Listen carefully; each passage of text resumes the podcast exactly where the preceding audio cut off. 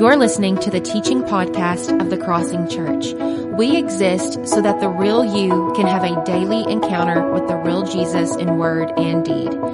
For more information about our church, visit crossingparagould.com.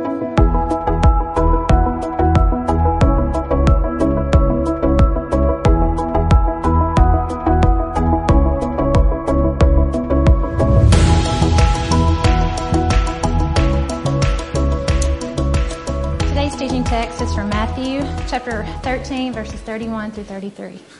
Just wondering, can you hear? Okay, try this.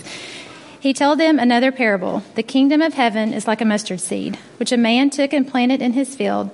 Though it is the smallest of all seeds, yet when it grows, it is the largest of garden plants and becomes a tree, so that the birds come and perch in its branches. He told them still another parable. The kingdom of heaven is like yeast that a woman took and mixed into about 60 pounds of flour until it worked all the way through the dough.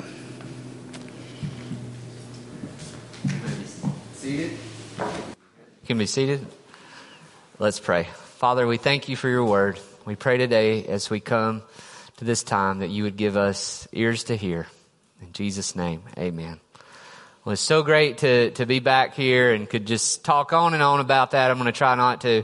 But the church directory thing sounds cool. Did y'all use Olan Mills? Is that something you're familiar with? So I'm imagining a nice autumn backdrop in the back, in the foyer out here to get those pictures up and going or some darting neon lines maybe for the band. Anyway, so if you don't know me, we can talk some later, but we, we planted a church in Cleveland, Tennessee, and as a part of that journey, we have moved into kind of a, a, tough neighborhood in our city, made some sacrifices to do that, but we've been blessed, uh, beyond compare by our wonderful neighbors, but it's not always great. And one night this past fall, we had invited a group of people over from our church to watch the Braves beat the Dodgers. Cardinals country. Oh, thank you there. See that hand. Uh, the Braves lost that night, so it wasn't a good night. We know what happened in the end though. But, uh, but the biggest loss that night was not the Braves. So earlier that night, my son had been with some of his friends down at the park. And evidently there had been some type of conflict that transpired that led to another child in the neighborhood's motorcycle leaking oil and being turned over. Now don't ask why there's motorcycles in the city park, right? But we're in Paragould, so maybe that makes sense. And so I look out the door to my house and all these people are there watching, trying to have a nice relaxing night. And there's like 15 to 20 teenagers and kids like who have congregated outside our door. I don't know what they're going to do. You know, I guess they're looking to, you know, get my son and sacrifice him or something. I don't know. And so I go out there because I know a lot of the guys. I'm like, what's going on? They're like, your son knocked this motorcycle over it destroyed it or whatever. It sounded horrible. And I'm like, well, let's walk down there and look. I walked down there and all that had happened was somehow the oil cap on the, and I'm no mechanic, but I know this, had like got screwed off and it had leaked a little oil. So I just set the motorcycle up and turned it. Later that night, we found out some other kid had did it, but that wasn't the point. Uh, the point was teenager who's related to the to the boy who had the motorcycle oil leak has already called his mom now we know mama. We love mama. We've helped her in many different ways, many different difficult parts in her journey.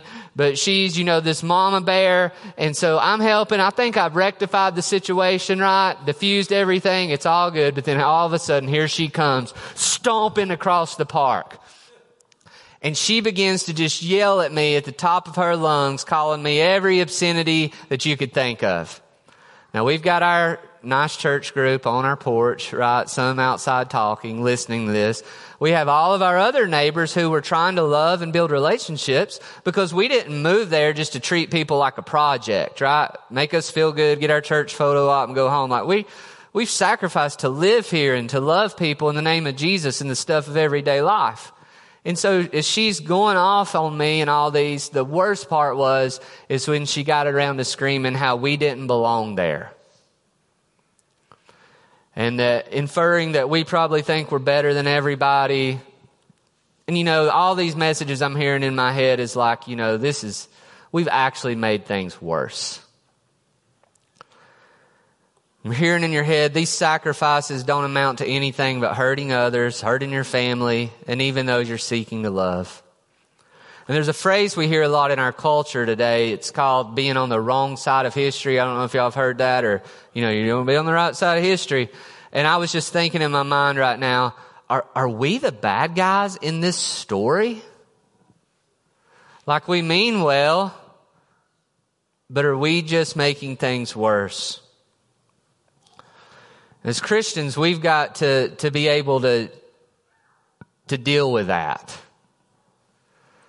Because many times in our broader world, we're going to be expressly told for believing in Jesus and the words that he teaches in this book that we call the Bible that we're just on the wrong side of history.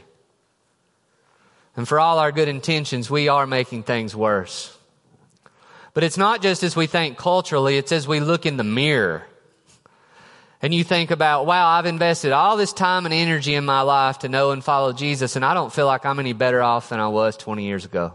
10 years ago, five years ago. I've become a part of a church and honestly, this far down the road, I don't know if anything's less messy, anything's less difficult than it ever was. And so we can get in our heads and think, maybe I'm in the wrong story.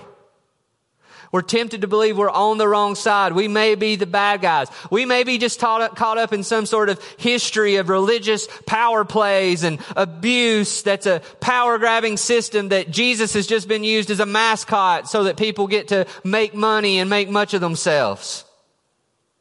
And who wants to give their life to that? Who wants to reorient your life, as we talk about in our churches, to actually be a, a, a, fo- a, group of followers of Jesus, what we call a missional community, if it seems like it just ends up being worse than it was when we weren't?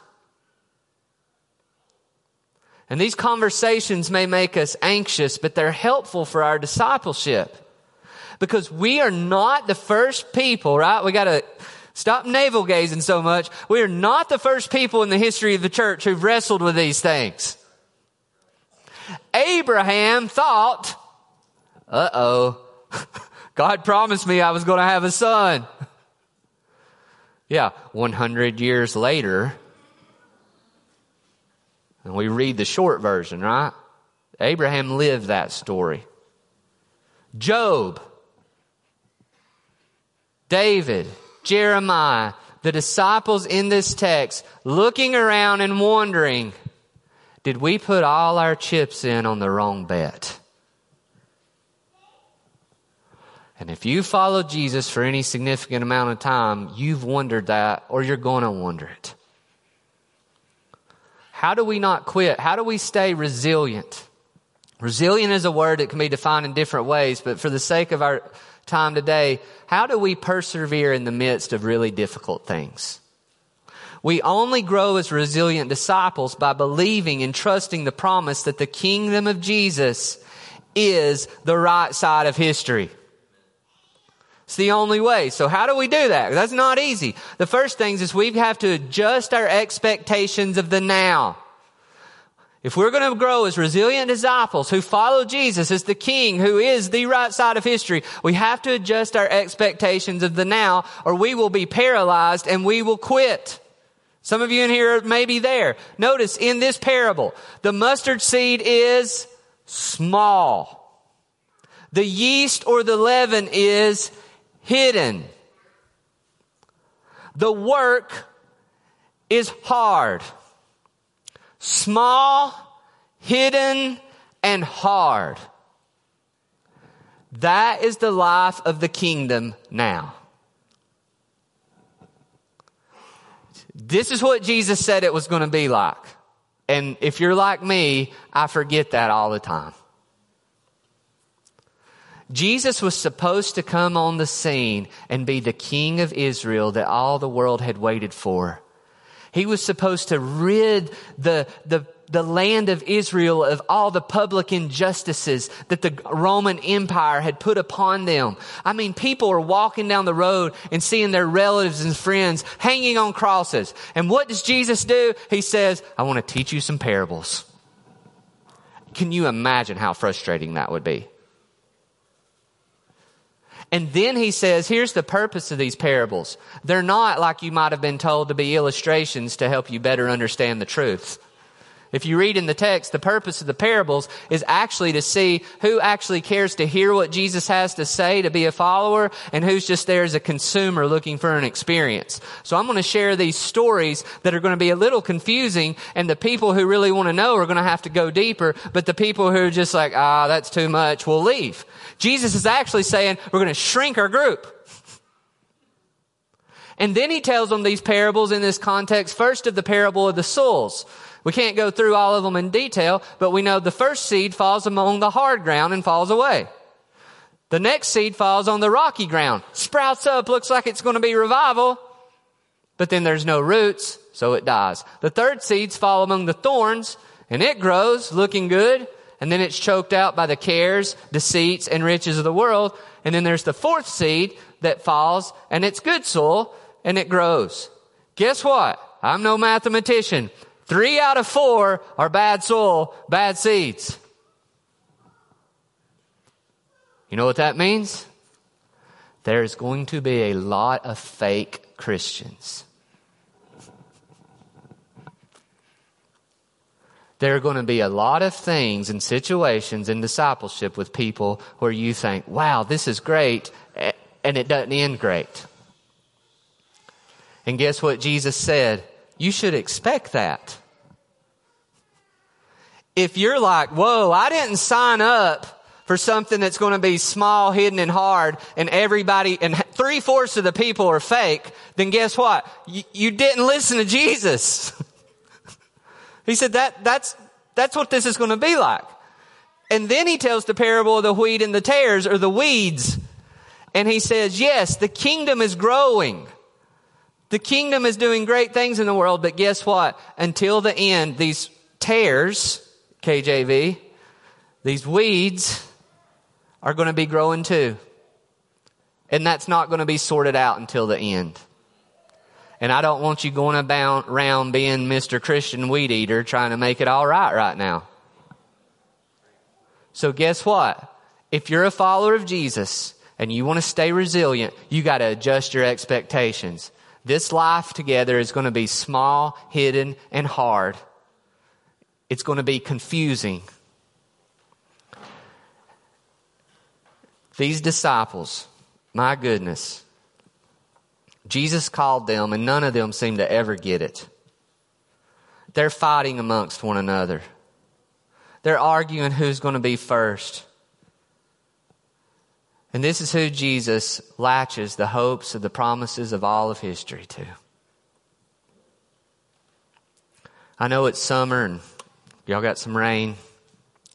As I thought about this experience and what it's like and why it's so hard, because we don't need to stuff it, right? That's not what Jesus is saying. He's telling us, hey guys, small, hidden, hard, soils, weeds, get ready.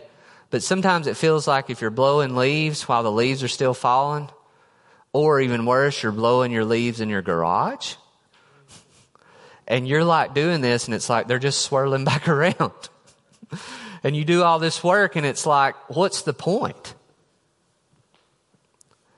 That's what it feels like being a Christian a lot. Or at least it does for me. Y'all might be like all like super spiritual, like, then this guy's got issues.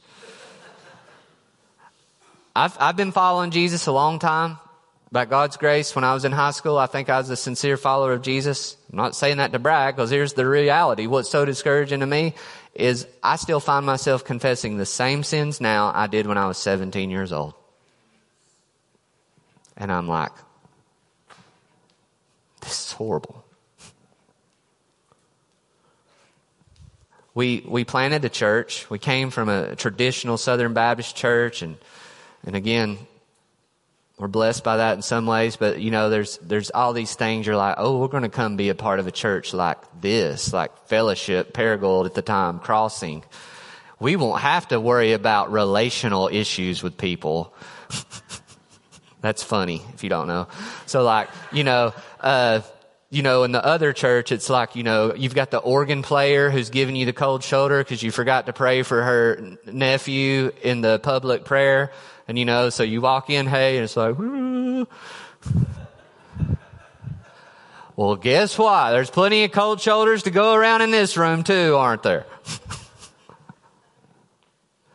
and you're like, I keep trying to figure out how to do this where it won't be small, hidden, and hard. And Jesus says, it's gonna be small, hidden, and hard. You don't have to stuff it. You can talk about it and not give up on each other. You don't need to force it. Because sometimes we're like, I'm, I'm going to take this into my own hands. But again, what are you trying to do? You're trying to figure out how to, so it won't be small, hidden, and hard. All of us in here are experts on saying, you know what? I'm going to take Jesus' definition of a disciple, deny yourself and take up your cross, and I'm going to make it where I don't have to take up a cross. or I'm going to find a church that has figured out how I can take up a cross and it not feel like a crucifixion. And I need leaders who are going to figure out how to make this so I don't have to deny myself and take up my cross. and maybe you can, but you won't be following Jesus.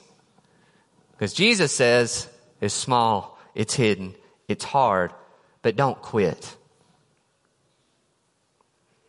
So how do we not quit? Well, we've got to adjust our expectations of the now, but thankfully Jesus doesn't leave us there, right? Welcome to my depressing TED talk. No. Uh, you're dismissed. No. We got to adjust expectations not just to the now, but we equally and as much, if not more, have got to adjust our expectations of the not yet. The parable doesn't end with the mustard seed was small and the yeast is hidden. Now the parable says, the kingdom of heaven, verse 31, if you want to look again, is like a mustard seed which a man took and planted in his field. And though it's the smallest of all seeds, when it grows, it's the largest of garden plants and becomes a tree so that the birds come and perch in its branches. Jesus here is speaking of the kingdom of God again. He is not speaking of something that we can always see. He's not speaking of like a geography. He's speaking of the sphere of God's restoring, reconciling, saving reign. But he's speaking of something that as it works its way into the world, in both these parables, again, it is small, it is hidden. It's like a mustard seed. In this day and time, the mustard seed was considered the smallest of seeds. And yet it grew into this tree like bush that birds actually could come and rest in and be blessed by. It would provide shade, it would provide nutrition. These birds even represent that the blessing would not just be for the people of Israel, those whom Jesus is most directly talking to here, but in the Bible, we see this is a reference, a metaphor to the fact that Gentiles, that people even outside where the expectation that the kingdom will come would experience this. That the kingdom of God would not be a fad that lasts for a particular period of time, but it would be the display of the covenant faithfulness of God that brings good news to all the world. But how does it grow? It's an organic growth. It's not an explosive growth. Certainly in the history of the church, we see great revivals that take place. But even then, if you look, it's a small ripple in a large pond of the whole world. And although we hope that such things happens, in the Bible we are told again and again, and even directly in an Old Testament prophet, that we are to not despise the day of small things. That goes, cuts against the current of our American culture though, doesn't it? Do not despise the day of small things. I'm tired that this is so small. I quit. Don't despise it. It's like a mustard seed. It doesn't look like much when it goes in the ground, but in the end, it will be a blessing to the nations. An inconsequential appearing leads to, beginning that is, leads to an inevitable end.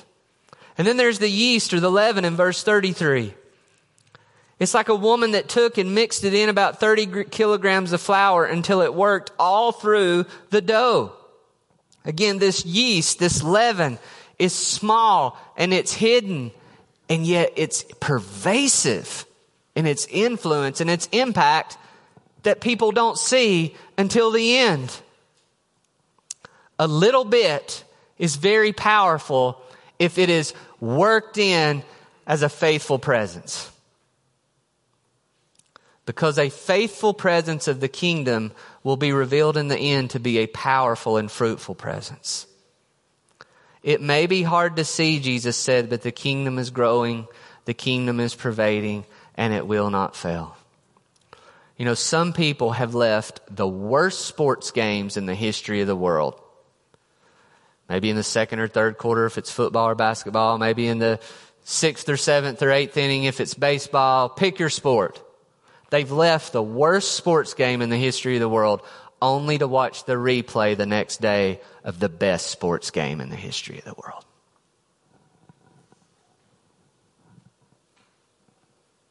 And that's what so many of us are tempted to do, and many of us have done as disciples at times, or some of you today are tempted to do, is you're saying, I'm out.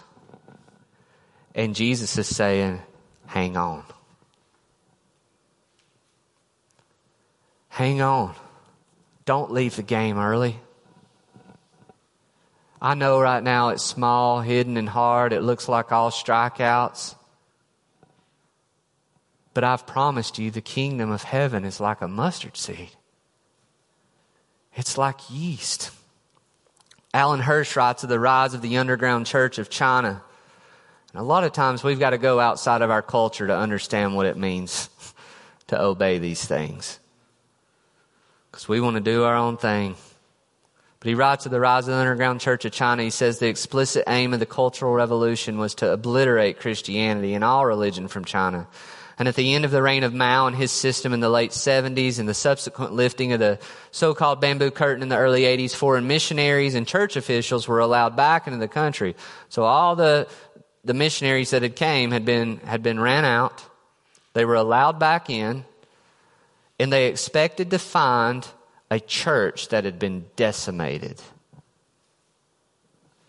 I mean, there was nothing to see small, hidden hard. They expected the disciples to be a weak and battered people.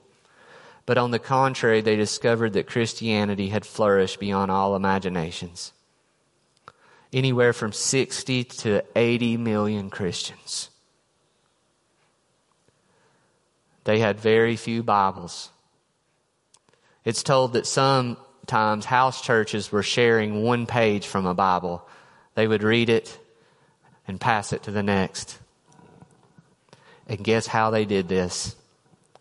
They did it without any pastors or leaders guilting them into doing it.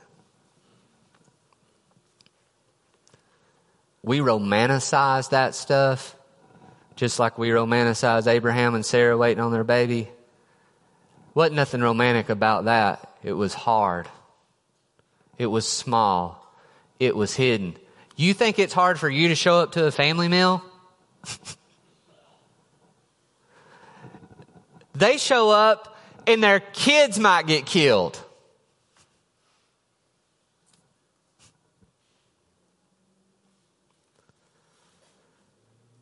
Because they believed in the parable of the mustard seed and the leaven.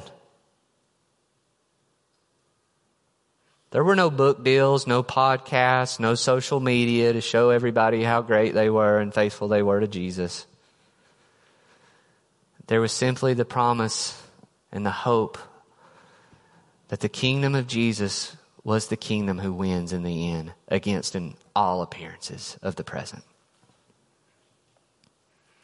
How do we keep going? How do we keep persevering as resilient disciples? We adjust our expectations of the now, but we adjust them with the not yet right? We're not wasting our time. We're not showing up with a defeated spirit. This is meaningless, but I guess I have to do it so God's not mad at me and a leader doesn't want to have coffee. We do it because we know that Jesus has promised that He is growing in us what He is not going to give up on. Paul says in Philippians chapter 1 and verse 6, he says, that the work that God has started in you, He will bring to completion in Christ Jesus. Some of you in here are giving up on yourselves. You've just given up on the whole thing. And the good news you need to hear is that Jesus has not given up on you.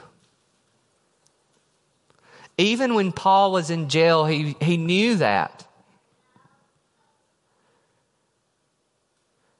Corporately.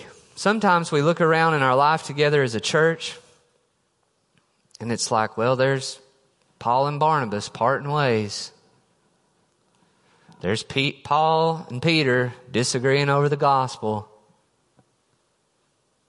But it's not leaders of the church that the promises rest on for the church. It's that Jesus said the gates of hell will not prevail against the church. And he doesn't want us to leave the game early. We look out at a world and increasingly it may get harder in our culture to be Christians who believe what Jesus teaches in his word. But my goodness, these first Christians, it was way harder for them than anything we might could even imagine. But they believed in the parable of the mustard seed and the leaven, and so they gave their lives again and again to follow Jesus and to do it together. So Jesus is encouraging them like he's encouraging us through these parables to keep plotting, to keep persevering, to be resilient disciples, knowing that work is happening through the power of the word, the power of the gospel, even if you can't see it. He wants you to continue to come to Him alone in His Word, to read, to pray, and to grow. And you might be like, well, I don't ever remember anything I read. Guess what? I couldn't tell you what I preached on two weeks ago. And I preached it. But what encourages me, and y'all probably heard this a hundred, a hundred times, is I also have no clue what I ate for supper four nights ago. But my goodness, that went into my body and it nourishes me and it grows me. Do I see it? Well, yeah, sometimes. Little Caesars the sponsor of family meals all across the country. It's working. Keep plotting in your, your, your missional community, your DNA. You're like, I don't see anything happening. The parable of the mustard seed and the leaven. Don't despise the day of small things. Henri Nouwen says it this way How different our life would be if we could but believe that every little act of faithfulness, every gesture of love, every word of forgiveness, every little bit of joy and peace will multiply and multiply. He says, Imagine your kindness to your friends and your generosity to the poor are little mustard seeds that will become strong trees in which many birds can build their nest. Now, imagine that's how you come to your family, to your spouse, to your kids, to your coworkers. Not, I'm going to change the world. Right? We can't even change the laundry half the time, right? We need to dial it down, changing the world. I'm going to do little faithful acts of kindness that I don't see how it works out. I'm going to go to family meal. DNA. And I'm not going to sit back and say, I wish I would make this worth my time. Or give me a reason to be here. Here's your reason to be there. The parable of the mustard seed and the leaven. I'm going to show up and I'm going to find somebody to be kind to in the name of Jesus. And Jesus says that has eternal consequence. It's so worth it. It's so worth it. This is why Jesus is here with these 12 slap nuts and all the other disciples. If you're ever frustrated about your missional community, I want you to go to the Gospels and study Jesus' missional community. When's the last time y'all were rebuking Jesus and he was calling you Satan? why did Jesus hang in there with them and why do they hang in there and why should we hang in there? Well, it's the last thing. It's not just adjusting our expectations of the now and the not yet, but we've got to adjust our expectations of who our primary association is. Because when we're thinking about this being on the right side of history, it's like, well, I'm on the right group, I'm on the right, the right side of our own stories. Am I doing the right thing? You know, I got a lot of other better things I could be doing. You know, really a lot of better things, right? Binge watching that next thing on Netflix, right? A lot of better things I could be doing. I like doing that too. That's not a judgment. Uh, But they were confused too. There was the Pharisees, there was the Sadducees, there was the Romans, there was the Greeks, there was the Samaritans, and everybody's like, which group do I latch myself to? Well, here's the question Who's the only one who can back up their promise? Because there's only one who went to the cross and came out of the grave. Do you believe that the way of the cross is the only way to the way of resurrection? That's why when Jesus says, take up your cross, it's not bad news. It's small, hidden, and hard, but it's the only way to become the most fully flourishing human that you can be. Jesus lived this for us. He came into this world in a very small, hidden, and hard way. As a baby to an unknown family from a town called Nazareth. And he lived a life where he sowed kindness and goodness and faithfulness and love for God and neighbor in so many little ways that people mocked him and didn't take him seriously. They thought Jesus was the biggest waste of time. And yet he went to a cross. And as well known as it is to us, on that day, he was hanging between two criminals. It was just another dude getting killed because he blasphemed God. And yet, what didn't look like much to the world is why we're sitting here in Paragould, Arkansas those disciples would have had their minds blown. You mean this mess will lead to this? They didn't know where Arkansas was, if you don't know. This is the power of the gospel. That Jesus is resurrected and so everything is worth it. But that means then he's got to be our primary association. How do you know if you're on the right track in life or right track with the world? Are you clinging to Jesus? It's not worth it doing it for me or a pastor or an organization. Yeah, that'll burn you out. Are you doing it for Jesus? We're listening to an audiobook on the way here called Everything Sad is Untrue. I don't know how the book ends, so I can't vouch for the whole thing, but this part we got to, I think, is really good and it explains this.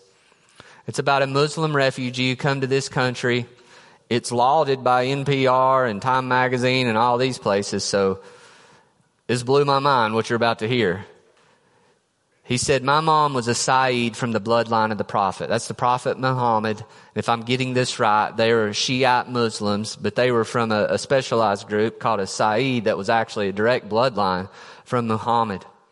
He says in Iran, if you convert from Islam to Christianity or Judaism, it's a capital crime. So that means there's capital punishment if you commit it. If you're found guilty in religious court, they'll kill you. He says that if you convert to something else like Buddhism or or something, it's not so bad, probably because Judaism, Christianity, and Islam are sister religions, and you always have the worst fights with your sisters. That's why I hesitated before I shared that. I was like, is that relevant? He said, and probably nothing happens if you're a six year old, because the, the, his sister had become a Christian through like an encounter with God in her bedroom. And she came out and told everyone that, and the mom, his mom knew that. Wow, if you believe that, then we can all be killed. So this is what's the part that's hard to believe. He says in the story is that Seema, his mom, read about Jesus and she became a Christian too. He says not just a regular one who keeps it in their pocket. She fell in love. She wanted everybody to have what she had. To be free, to realize that in other religions you have rules and codes and obligations to follow through to earn good things. But all you had to do with Jesus was to believe and trust in Him as the one who had died for you. And she believed. Now he's a Muslim refugee in Oklahoma and he says, when I tell the story in Oklahoma, this is the part where the grown-ups always interrupt me because he's telling it from the perspective of a 12 year old kid and they say, but okay, why did she convert? Why really? We know all that Jesus stuff, right? Isn't that what we would do? He says, cause up to that point I've told them about the house that we used to live in in Iran with birds in the walls this was a good thing, these glass walls where birds would sit. All the villages my grandfather owned, all the gold, my mom's own medical practice. She had both an MD and a PhD that was recognized in Iran. All the amazing things she had that we don't have anymore because she became a Christian. All the money she gave up, so we're poor now but I don't have an answer for them. How can you explain why you believe anything? So I just say what my mom says when people ask her. She looks them in the eye with the begging hope they'll hear her and she says, because it's true. Why else would she believe it? She believes it's true and more valuable than $7 million in gold coins, thousands of acres of Persian countryside, 10 years of education to get a medical degree, all your family, a home, the best cream puffs of Jolfa, and maybe even your life. My mom wouldn't have made the trade otherwise. If you believe it's true, then that, that there is a God and He wants you to believe in Him and He sent His Son to die for you so that He could have you, there's no middle ground. You can't say it's a quirky thing she thinks sometimes because she went all the way with it.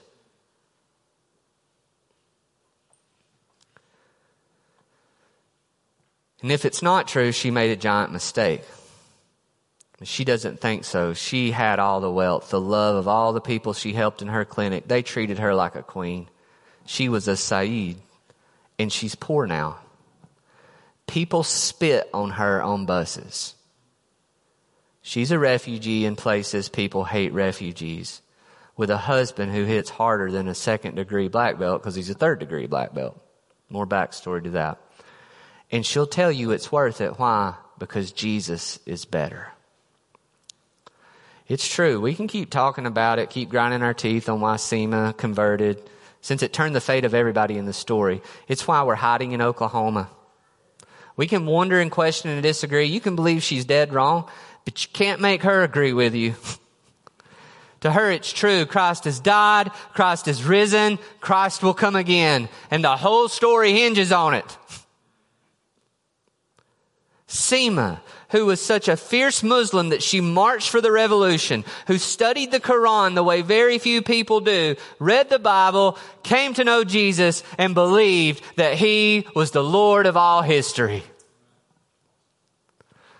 That's when you push all the chips in, even when it's small and hard and hidden. He goes on to write about this about his mom. He says, this is the legend of my mom. The legend of the mom who can't be stopped. Not when you hit her. Not when a whole country full of goons puts her in a cage. Not even if you make her poor and try to kill her slowly in the little by little poison of sadness. And the legend is true. I think because she's fixed her eyes on something beyond the rivers of blood. How do we stay resilient as disciples? We've got to keep our eyes on Jesus. If you get your eyes off on all these other things, you're going to start drowning just like Peter did when he stepped out on those waters. How do we do this? We've got to remember the gospel.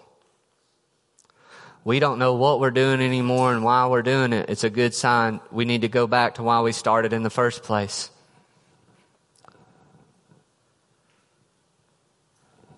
I mean, we believe that Jesus said, you are to be my disciples, and he showed us how he made disciples. It's not some program some pastor came up with, but he did life on life, life in community, and life on mission with people. They lived like a family of servant missionaries who were just hungry to get to know him and share that with the world. And Jesus said, we'll do this better together. Yes, even you tax collector and zealot, let's put you two together and do this. Because the fact that it doesn't make sense demands the gospel explanation of why Jesus is better. This is the good news.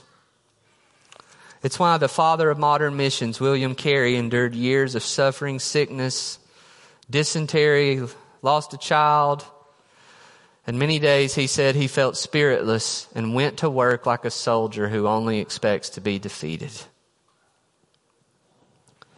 Six years of agonizing, bitter missionary work, and it produced not a single convert. But in the end, there were some who came to know Jesus. And he said it was worth it, and they asked him how, and he said, because, because of Jesus, I can plod. I can persevere in a definite pursuit. And to this I owe everything. Believed in the parable of the mustard seed and the leaven. Do I see anything? No. Is this hidden? Is this small? Is this hard? Yes. But is Jesus crucified, risen, reigning, and returning for me even more true? This is how we grow as resilient disciples who rest in the promise that the kingdom of Jesus is the right side of history. Father, thank you for the promise we need. Thank you that you never gave up on us. Thank you that you don't come to us today with condemnation for our quitting hearts, but you come to us with the grace that forgives, heals, and delivers.